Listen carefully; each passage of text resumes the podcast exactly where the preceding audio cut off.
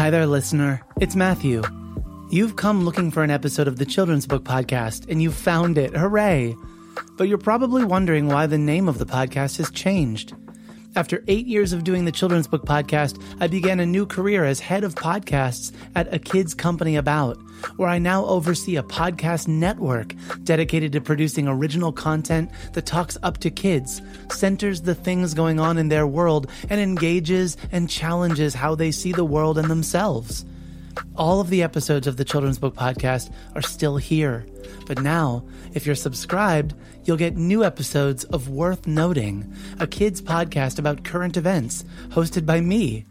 Something for you and the young people in your life to enjoy together. Enjoy this episode, and I hope you'll check out Worth Noting and other podcasts from a kids company about.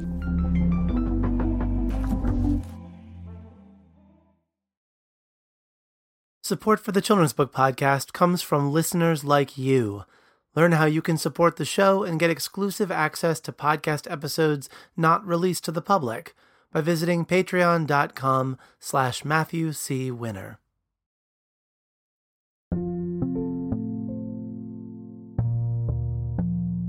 Ah, Awesome. this parenting thing, we all figure it out. I mean, Okay. one way or another, successfully, eh, but we, we, we get through it. As, as successful as I can do it. That's right. that's all I can we can for. ask. When your poets are songwriters, your stories may present through a voice of spoken word. This is the Children's Book Podcast, episode number 561. I'm your host, Matthew Winner. Today I'm joined by Angela Joy, author of Black is a Rainbow Color. This beautiful book, illustrated by One to Watch and the One to Wow, Ekua Holmes, is Angela's debut to the children's book world. The book answers a question from her daughter, and it also bears witness to history, to legacy, and to community. Angela included robust back matter, incorporating an author's note, an explanation of phrases referenced, a selection of poems from poets mentioned, a timeline entitled, And What Shall We Call You? and a playlist. This picture book has its own playlist. But what I will also say is that this picture book has its own presence. And it's one that I hope many, many adults will welcome into their reading spaces and those spaces they share. Please welcome my guest, Angela Joy, author of Black is a Rainbow Color. My name is Angela Joy. My pronouns are she, her, and hers, and I'm the author of Black is a Rainbow Color. This is my debut book. Up to this point, I've been a stay at home mom, a singer, and a substitute teacher. So I'm entering a whole new world with you. I'm super excited to be here. Angela Joy, thank you so much for being here. Do you know that your book is exceptional? Do you know? Did you you have you gotten you have because your book as of recording this your book comes out in two weeks. Two so, weeks. So you've received finished copies. You've you've seen the thing that the reader will hold. Mm. How's that? Did you smell it? Did you feel it? Did you like? You know what I mean? Did you really take it in? Is the way I'm trying to to ask. I have to tell you, it it's almost precious. Like I, I don't want it to get any cracks in it. like it's the pages still flow beautifully from the center because I, I just I can't believe it's real.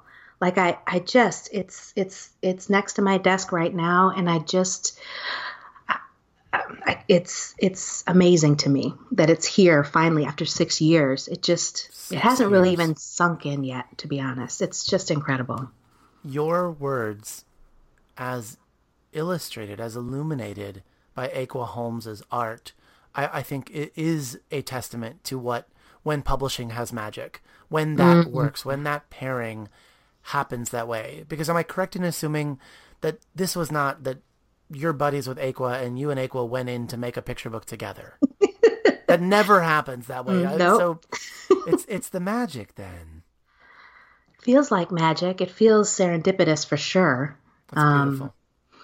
we didn't, when we started out um, six years ago, um, Ekua was brand spanking new. I think her first book had just come out. So she was under the radar still. And we came across her website and were blown away and said, This this is the woman, this is the one.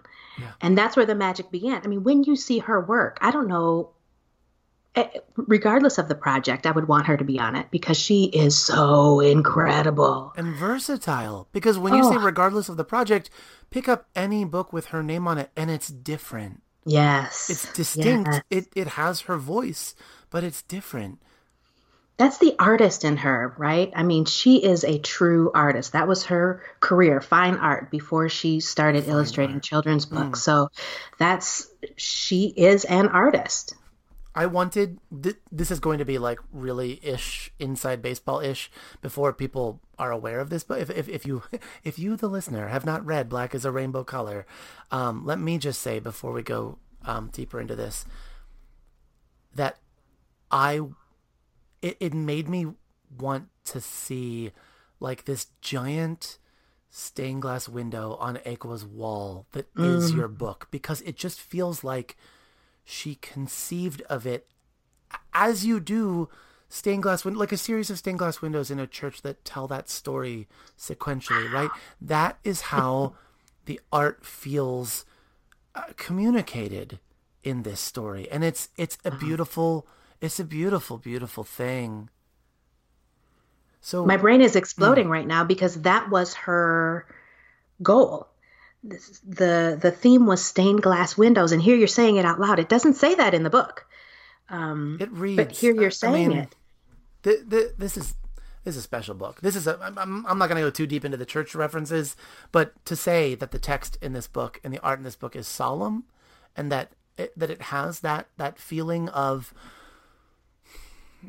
your text is so poetic. It's so um, carefully selected word by word, line by line. And I know that that's deliberate because I've read your back matter, Angela, and I know that you point to, you reference lots of historical points, not just in events, but also in music, in culture, in people's lives, in things going on. There's a lot that happens, and that, I mean, again, that's not unlike stained glass windows in a church, right? Mm. A lot of connections here, but we, we need to back up because now now we're going deep without even introducing this book. Would you mind introducing what is Black is a Rainbow Color to those readers that haven't met your book yet?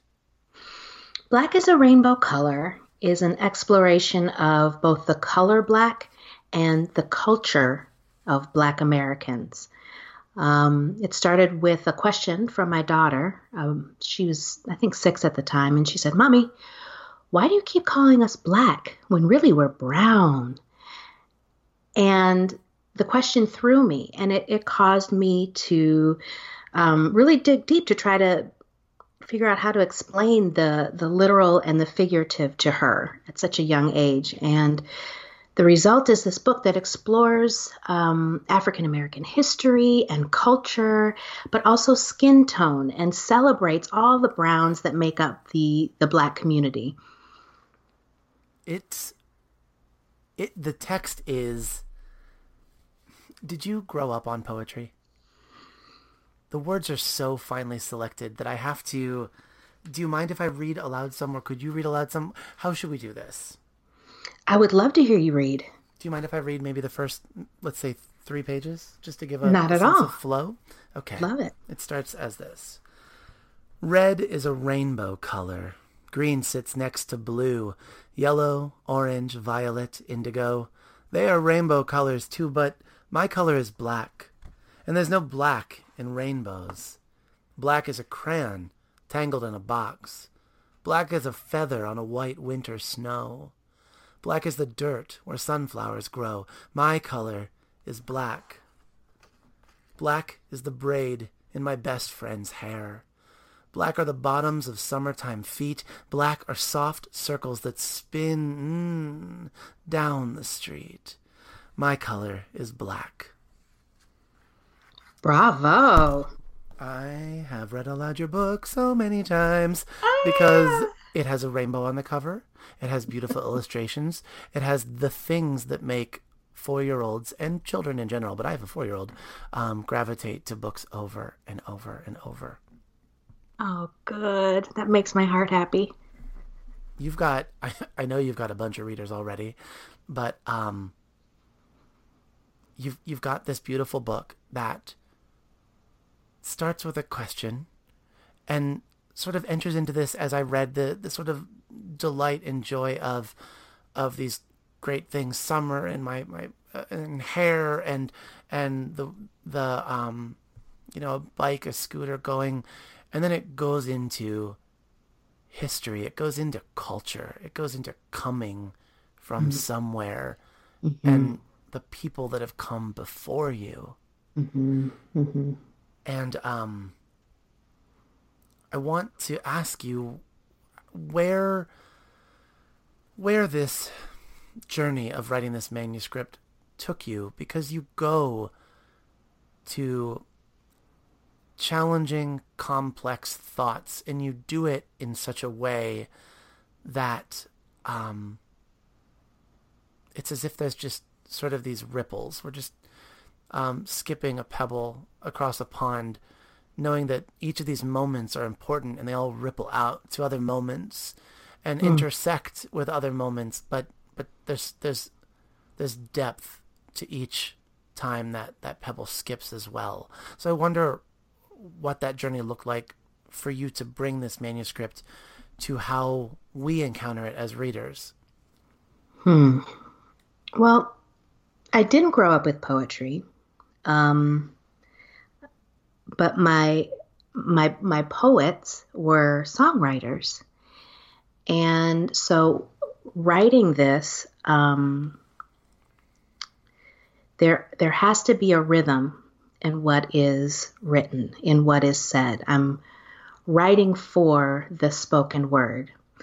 Um, so when you read it the way you did, it did truly warm my heart that the way the words are written on the page um, allows the reader to read them the way I hear the words in my head. Does that make sense? It does. I think that that also indicates that you're writing to a page turn in a sense. Or Yes. Ekua has broken it up, or the editor has broken it up in such a way that we've got these really great page turns. I, what I value about poetry is those line breaks. Y- you can read the text straight as a sentence without those breaks, and it can you know give you whatever sense or clarity or understanding you're meant to to to find in that poem.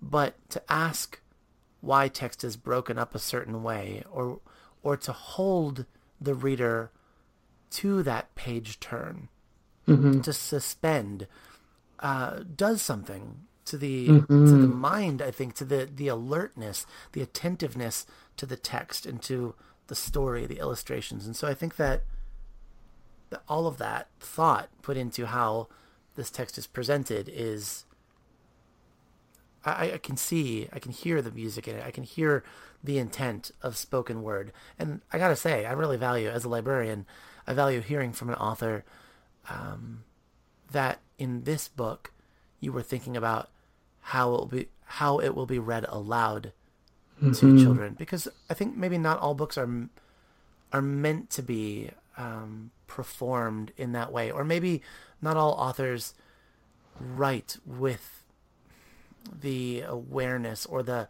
the foresight that it will be read aloud or performed to children. I'm trying not to talk down about other authors.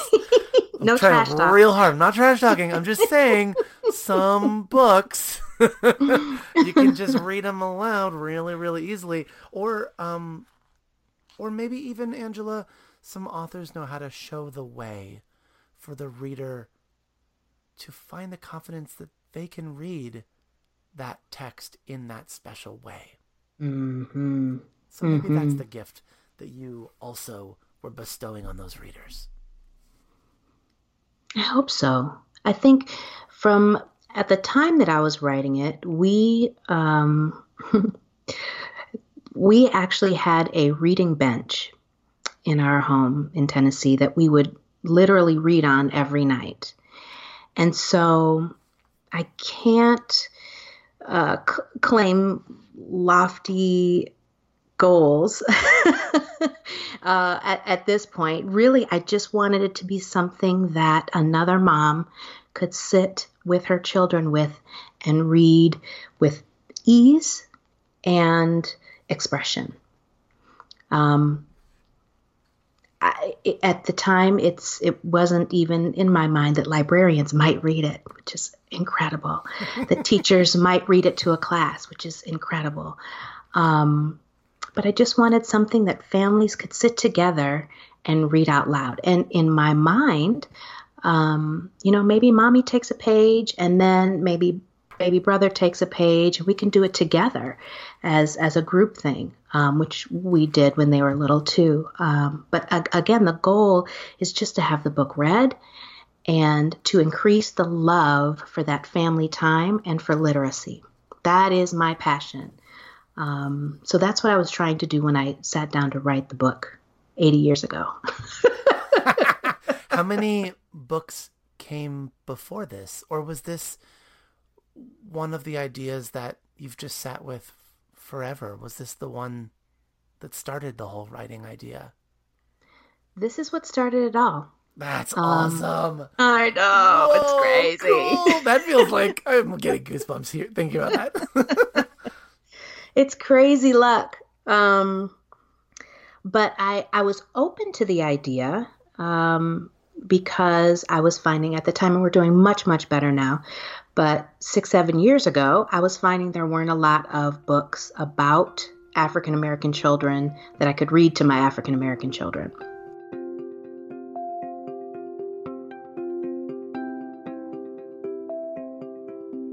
The Children's Book Podcast is sponsored by Libro FM Audiobooks.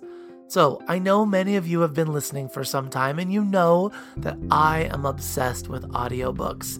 And the reason why that is is because one, I can listen to them wherever I go, and two, because frankly, I'm a terribly slow reader, and three, the only time in the day that I've really been able to carve out time to read is after a long day of teaching, after we've prepared dinner for the kids and we've bathed them and we've sent them to bed at the very end of the night. That's when I can read, and it is hard to read and get through a novel at that pace.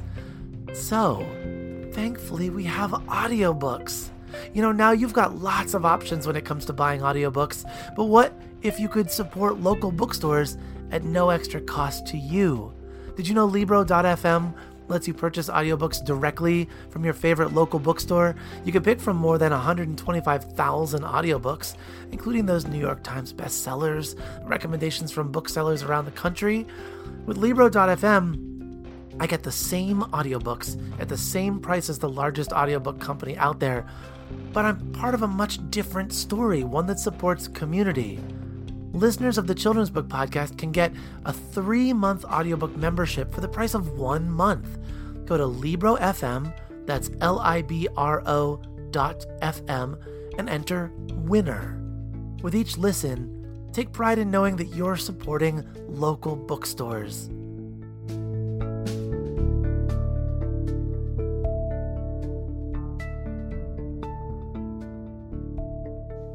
Um, not to talk trash about anybody, but I remember going to our local suburban library in Tennessee and asking the librarian for recommendations on African American picture books for kids. And she, you know, she found a couple, but then she looked at me in my eyes and she said, "Well, I guess she'll just have to use her imagination." Okay. I'm I'm really trying to hold my feelings Can back right now. It? I can't imagine. Well, let, let's be honest. I so I'm a white guy. That's not something that I ever would would have been told, and it also took me forever to realize because of growing up in I don't know because of growing up in central Pennsylvania because of the way I was raised because of the way that I that I am not trying to talk trash about my family, but but there are holes there were holes and blind spots in the way that I was raised. Mm-hmm. And so I didn't know what I was missing. I don't think I even realized that I was seeing myself in every book that I read, or seeing you know animals, or seeing um, you know trucks and vehicles and stuff. Mm-hmm. But but to be to be in a school uh, with a diverse population and to feel what it feels like to have that experience that you had of only from the other side of someone asking me, do you have a do you have a book with a character that looks like me or is like my family or shares in whatever way a mirror for me? Uh, to not have that um, makes me feel a great deal of sadness and shame. Yes. Not this lady. she was like, it's your fault. just imagine yourself. Imagine. Just imagine yourself. Imagine mm. And that's what I did for a long time. I didn't imagine, but I would I would buy picture books and I would use colored pencils and shade people in and make afro puffs where there are ponytails. And that's that's how I rolled for I don't know, 5 years. But I was open and I was thinking, you know, there's got to be a different way. I I can do this. I can make this better. I can throw my hat in the ring. And so um, when this curious question came, I thought this might be the avenue to take to try to make a difference in my own small little little way. And now, oh my goodness, there's so many diverse books coming out. It's it's incredible. We still need more, um, but it's uh, what's coming out right now is just incredible. I'm thrilled. I'm thrilled. I would agree. I watched those statistics from Lee and Low, and I know that the needle is moving, but mm-hmm. um, not nearly at the rate um, that I think many of us would like it to. And that could be any number of things, right? It could be that publishers are not buying those books, or that people are not writing those books, or that we librarians are not purchasing those books. Like we are, this is a there are a lot of people responsible for making sure yeah. that all children can be seen in children's books.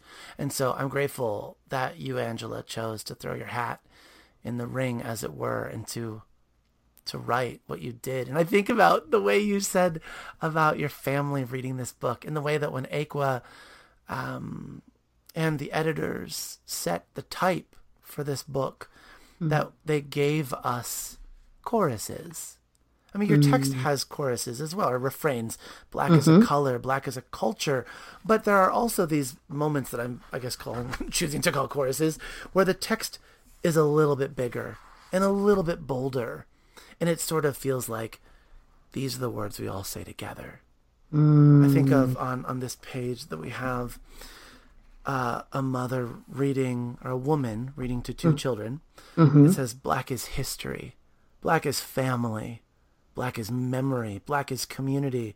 Black is the love that lives inside of me. And that text that no longer, the, the three lines that I just read go straight across the page and they're all lined up, uh, spaced evenly. And then uh, a line bent like a rainbow reads, My color is black. The text mm. is a, a little bolder, a little bigger. And as you were sharing about reading with your kids, it was making me think oh yeah, this book kind of has built in. Now it's time for the chorus to say the part. now it's time for all of us to join in, or for the four-year-old to read this part, or uh, to come back to that refrain, that line that you know, that line that we want you to internalize. Yes, yes, you got it. You got it. All those little details that I would have never thought of. Thank God for Ekua. Her, her work in this is exceptional. We, yeah. I have to say, um, just to take an aside because I've noticed publishing changing.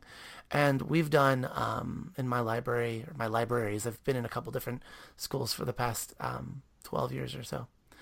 Uh, we've done mock book awards because I think it's a great experience for children to see mm-hmm. and follow what award committees do. Let's look at what criteria books have and let's try to follow those criteria ourselves and and mm. evaluate books based on very specific criteria. So we did caldecott books for some time and we talked about um, looking in the verso at what materials were used to make the book. And i did that for this book. I read what um, materials Ekua used to make her paintings and collage and all these different mixed media that she mm-hmm. used to make these gorgeous illustrations in black is a rainbow color. Um, but some time ago, I decided that uh, with my population uh, being a diverse group of children, ethnically diverse, um, that we had an opportunity to shine a light on awards that centered other people. So hmm. This is the third year running now that we've done a mock Coretta Scott King Award, hmm. and um, this year being in a, a, a new school, but still having that same challenge of uh, selecting. We do it sort of a little bit differently because I'm reading aloud to children in K through four.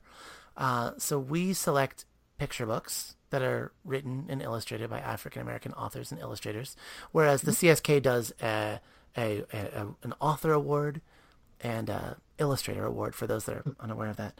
We sort mm-hmm. of combine them um, and do picture books so that we can read aloud the books to everyone. But we hmm. still look at the criteria for the award and the past winners.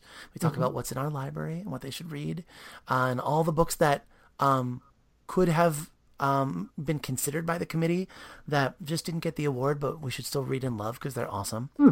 But um, I was showing them because I'm in this new school. I was showing them. So here's the 16 books that we're going to read this year. They all come out in 29, or they all came out in 2019. The award's mm-hmm. going to be in 2020.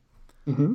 But I was like, let me. I, that book that I read, I read my students "Black as a Rainbow Color" because I mean, this is what you do. You read awesome books. I'm I'm a librarian who has a podcast, so I get cool books in the mail, and I'm like, oh, I'm reading this with children right now. Yeah. um, and it was neat to be able to talk to the children about how I'm already setting aside those books that we'll consider next year. So I say mm. that to you, Angela, mm. because your books, your debut, and I want all authors to hear this, but you have a book coming out, and that makes you part of a library and a library program in a school for a librarian can be a legacy for that librarian. And so mm. in that way I want you to hear because this is because your work matters to me a lot and it's it's now part of our legacy that we're doing at this school. These children and I doing this mock Coretta Scott King each year and taking time to study these books and these awards and consider the time and the, the, the thought that went into them that I'm realizing your book hasn't even come out yet, but it's to say that the work you do is so much bigger than what you do. And I'm so excited for the rest of the world to keep connecting with you because it's mm. about to happen. It's mm. about to be on shelves, which means that you're about to get like random tweets and emails and oh. little love notes from kids saying like I never saw myself in a book and now now it's you that helped me see uh-huh. myself. So I wonder if I can ask this. I sort of gave a long lead in because I felt sheepish asking you this question, but I wanted to ask how how has it been preparing to debut? I don't often get to ask that of individuals. Mm. And you said this idea was 6 years in the making. Mm-hmm. So how has that time been knowing that you've got authors and aspiring authors and and and many who are the ones that are in my library that listen to this podcast. I wonder um, what it's been like for you to go through that process of making a book and debuting. Well um, i mean to be honest it's it's it's been a roller coaster um, because this was my debut, there's lots of frustrating things that came along with it that a second book wouldn't necessarily have, or a third, like trying to find an agent, which is actually pretty tough. Um, and then trying to sell it to publishers who have never heard of you. Um, you've got no street cred, you've got no track record. Um, and that was really, really hard. But to get the book sold was thrilling. Um, and then we've had this slow burn, this slow burn of, of waiting and anticipation. Um, when we signed Ekua, she had, I think, two or three other books ahead of mine.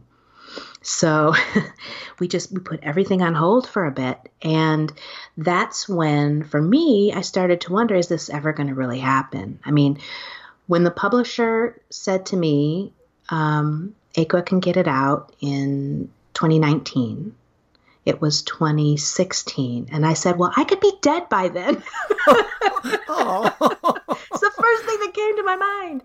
Um, but I'm still here, and it was so worth the wait um, to see these illustrations come to life, bring the words to life, the beauty on every page um, is thrilling. I am more enamored with the illustrations than I am with the words at this point.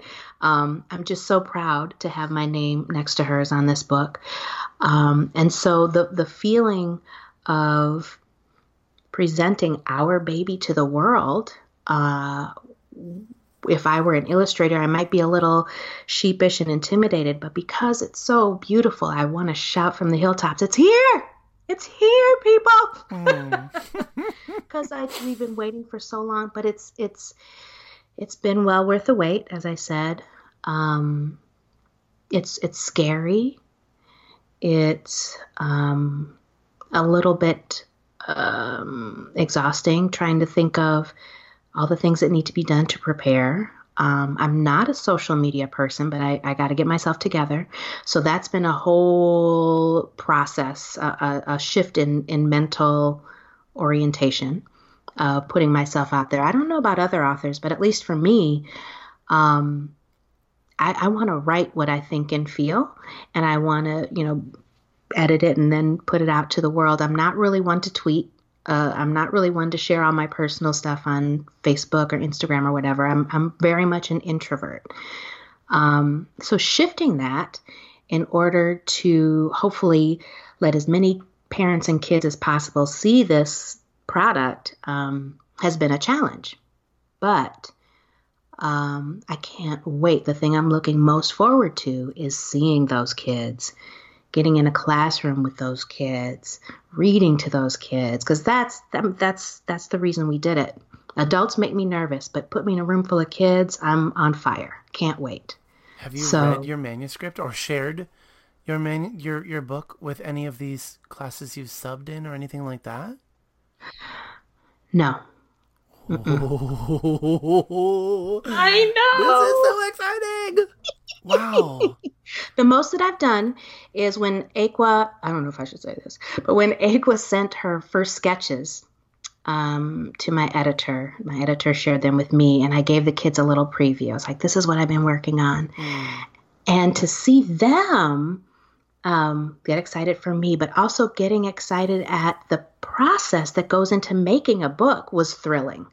I mean, they had no idea that they start in black and white and it's, you know, very basic, but then it grows into something else. So, my hope is when we have the book launch on the 14th, I'm inviting that same class oh. to come to the launch to see the final product, to see what has happened in the past year.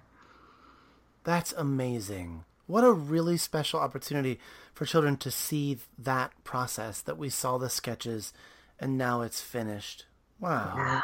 Yeah. Yeah. Is, is there a favorite spread that that you find as you read it you you stop on as I read I'm going to preface it this way as I read aloud books to mm-hmm. children mm-hmm. when I'm reading them to 4 or 8 or however many different classes I will find as I re- as I settle into the rhythm of the book that invariably there will be a spread or two that I will always give pause to because it's it it's a it's a savor spread. Mm-hmm. Um, even if the entire book is is is gorgeous, there's just something about the way the words and the illustrations hit. Um, I wonder if there is for you that that moment or that first time that it happened in the book for you. For me, hands down, it's the Paul Laurence Dunbar mm. spread. Um, black is the color of ink staining page. Black is the mask that sheltered his rage. That shelters his rage, I think. Um, that stops me in my tracks every time. It's got the caged bird. It's got Paul Laurence Dunbar. um, in his youth, writing poetry as an elevator boy. Um, and that spread, besides being stunning, um, was not initially in the manuscript. It was Connie Hsu, my editor, who said, Hey, you know, um, what you've got written here isn't quite as strong as the rest. So let's take this segment and, and try to massage it a little more, see what we come up with. And the text got stronger and the illustration blew my mind. That that is my favorite spread, the way that it incorporates the caged bird and the man, and the man is in the cage of the elevator, um, sheltering his rage. The, just the, the way that that illustration brings the words to life um, is, is stunning to me. And of course, I love the colors. Um, I also love the the page that you mentioned earlier with the woman reading to the children. I love how Ekua has inserted real pictures of people into the yes. the blanket that surrounds them. I just well, it's the, incredible. On on that previous page because it is the page turn then on the previous page where where you read black is the color of ink staining page, black is the mask that shelters his rage, black are the birds in cages that sing, and you've got text in the collage there are pages of books right mm-hmm. in there. It's just mm-hmm. it's stunning. For me, the page that first caught me, if you don't mind me sharing, um, does a, a similar um, aesthetic choice, which is that I uh, was just stopped with black is a rhythm, black mm, is the blues, yes. black is sidewalking in spit shine shoes, and she just has I'm gonna count one, two, three, four, five, six, seven people from lower than the waist down, like just above the knees down, mm-hmm. and they mm-hmm. almost make a color spectrum in the colors of their clothing, which mm-hmm. has this exceptional texturing and patterning going on. And the sidewalk they're walking on is newsprint. Yes, just outstanding, and and that was as I've reread the book, that to me was the gateway to all of the weight of of the deeper story that was about to be unfolded in the pages to come. Yes. And um, that promise pays off in in exquisite ways to both your credit and to Ekua's credit. Thank you. Thank you so much. It's almost like she's laid Easter eggs throughout the book if you just dig into the collage, you see little hints of deeper meaning throughout. It's it's incredible. But but almost I almost feel like Easter eggs doesn't even do it justice because here it's it's almost the invitation to study mm, art, right? We talk yeah. about how I mean, my word, when you were writing this book six years ago, many of the readers who will encounter this book weren't even born yet. Boy. And, but I say that because that beautiful, amazing thing about picture books is that it is often the very first time a child will ever interact with art. Mm, and art so this exquisite and this fine as we get in picture books. We are in this wonderful time mm-hmm. of picture books. They, they are just, they're exceptional. Yes. Um, and to yes. know the work that can be uh, excavated in visual literacy in this book alone that what do you what do you think that this means why do you think the artist chose those materials chose to mm. display the picture or make, com- make the composition that way there's so much to study and yes. to to to garner from this book and that's not even to to um, acknowledge that you've given such wonderful back matter in this book. Can I ask, was the back matter always part of this book from when you were first conceptualizing it? Absolutely. Yeah. I wanted um, there were there were references obviously in the text that some people would get if they were in the know, but I wanted to make it for everyone. So I felt it was important to explain all those references. Um, so, yes, we did the back matter pretty early on. You're right. Let me just say that it's been a while since I read a book that I want to read aloud the back matter on this podcast. I think it's been since Hands Up. Did you read that beautiful picture book? I don't hands know Hands up. up. I'm writing it down. Oh, yeah. That that is that is one for you to read. Um, the illustrator is Shane W. Evans, which I think that that might be a name that you might recognize. He's illustrated um, many, many beautiful uh, books. But the author is also a debut author. Her name is Breanna J. McDaniel. Okay. Hands Up may have been published.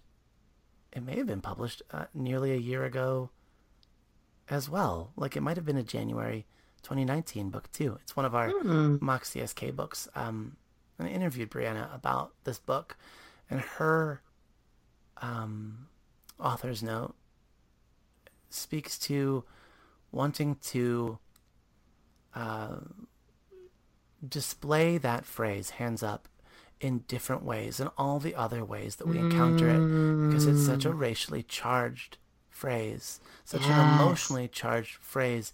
And you Angela do such a beautiful job as well um, in that author's note, doing that wonderful thing of saying every word in this book matters. Do you have the book in front of you by any chance?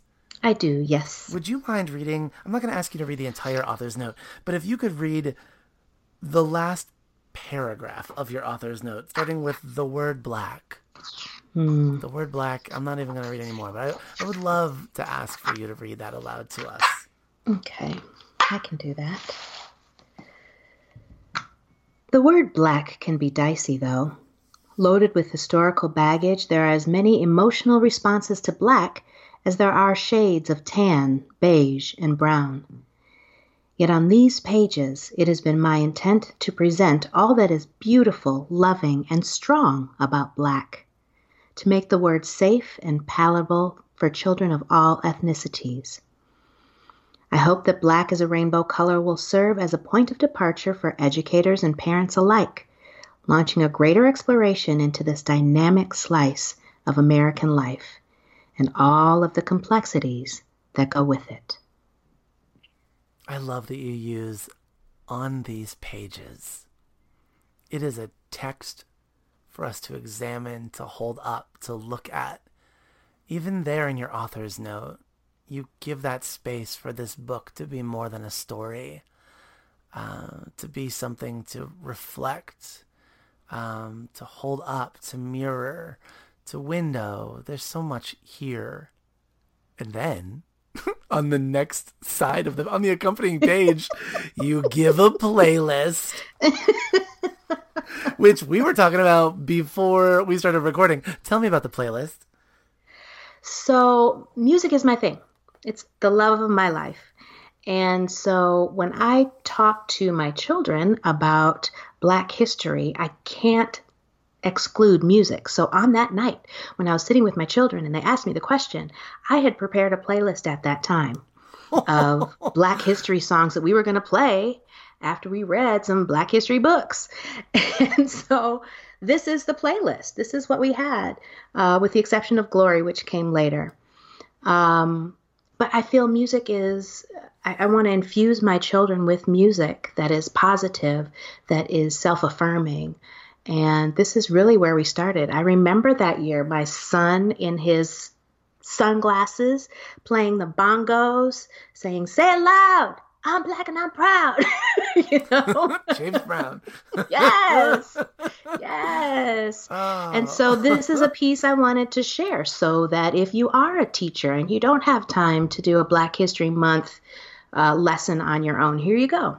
You got you got some music, you got some history, you have art. It's all here. You turn the page and you lift your own text. You point to the references.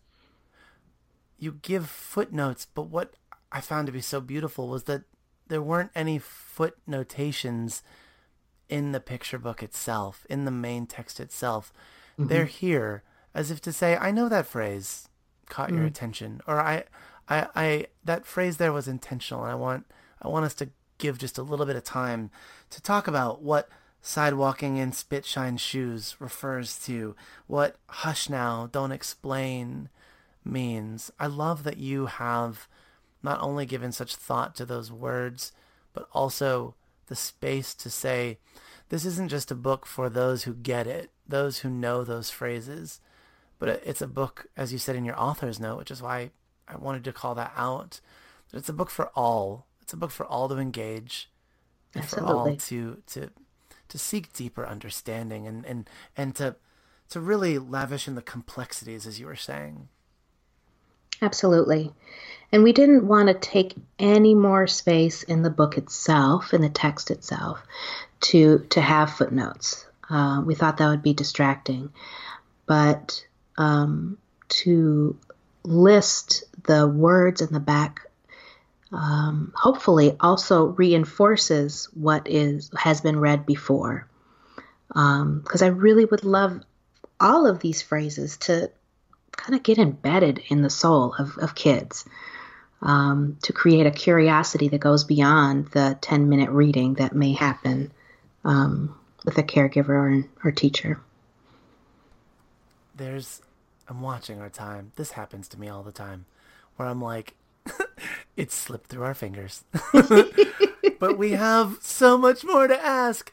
I want to I want to point folks to your and what shall we call you a timeline mm. mm-hmm. last piece that was included where where words are put down on a page so as to acknowledge and not maybe give children fear to say the word. And I'm saying that because when I started doing some diversity work with my children. I remember with my students, I remember uh, a couple years ago, it wasn't that long ago, that um, children had a hard time, and maybe still they do, have um, some children had a hard time with me referring to myself as white.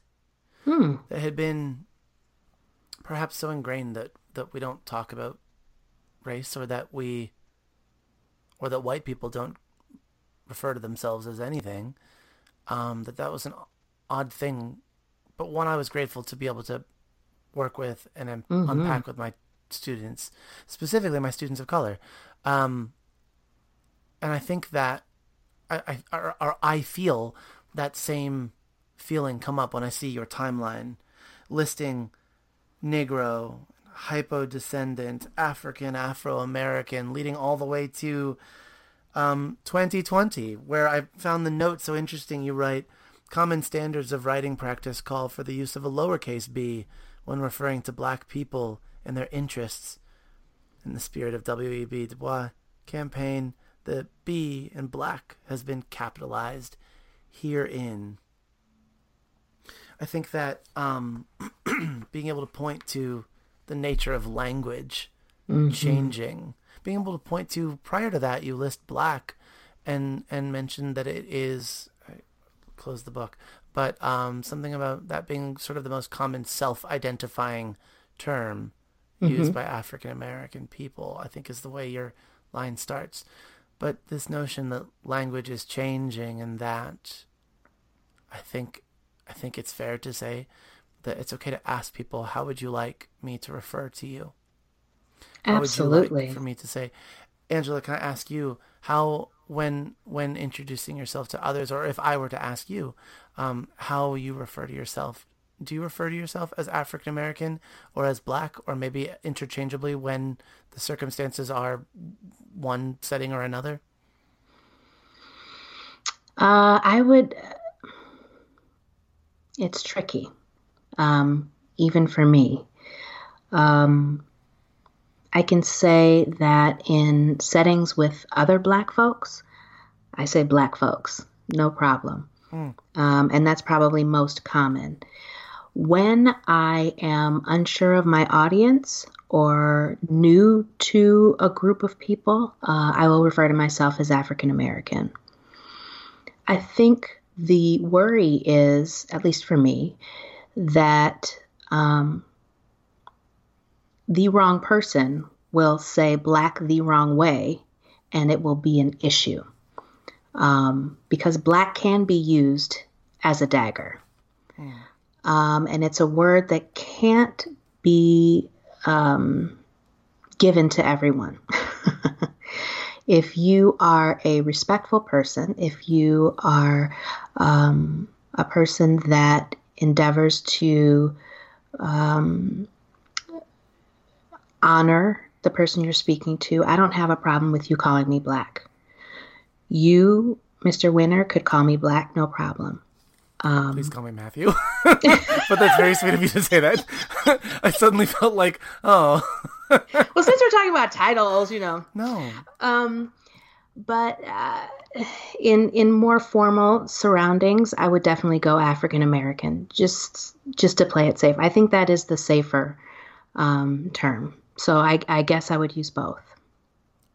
You said, but now promoting this book, I'm going to be black. Hmm.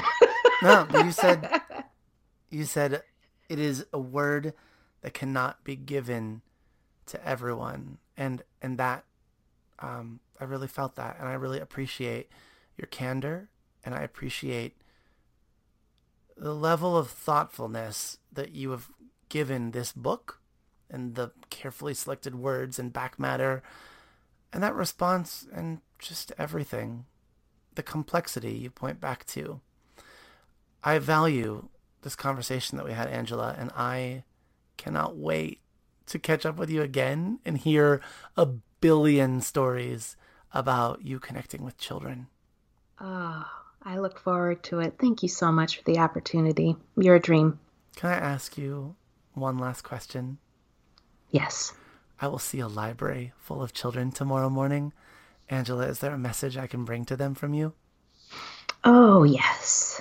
I've been thinking about talking to kids.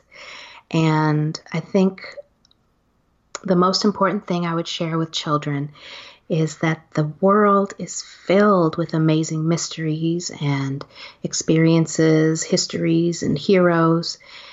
And the best way to explore them is through books, through reading. Um, for me, reading is one of the most incredible gifts that one can give to themselves because those ideas, those characters get embedded in the soul. And once they're there, no one can take them away. So if I were to send a message to your kids, I would just tell them to read, read, read as much as you can. Give yourself the gift of reading. Change your life.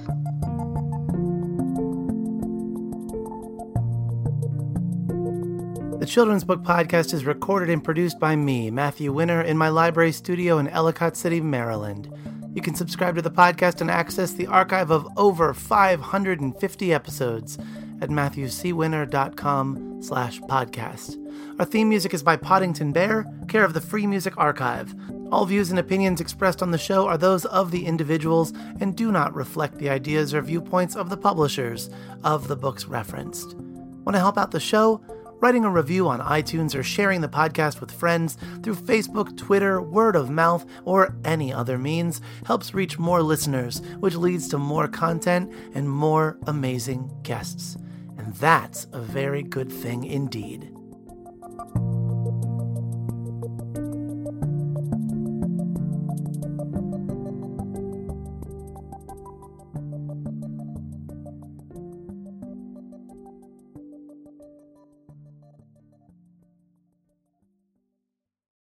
We know you value what you put in front of your kids, especially when it comes to screens and podcasts. That's why we're excited to share a new podcast from our friends at Sleepiest, creating bedtime stories to help your kids fall asleep fast. Hello, Abby here. If you've got children and find bedtime's a struggle, I'd like to tell you about Koko Sleep, a children's story podcast designed to make bedtime a dream. Koko Sleep turns a chaotic bedtime into cozy bonding time. The stories are delivered in a pace that gently slows. Rumour has it that no one's ever heard an ending. So search Koko Sleep on your favourite podcast app and let's make bedtime a dream. That's K O K O Sleep, and I'll see you there.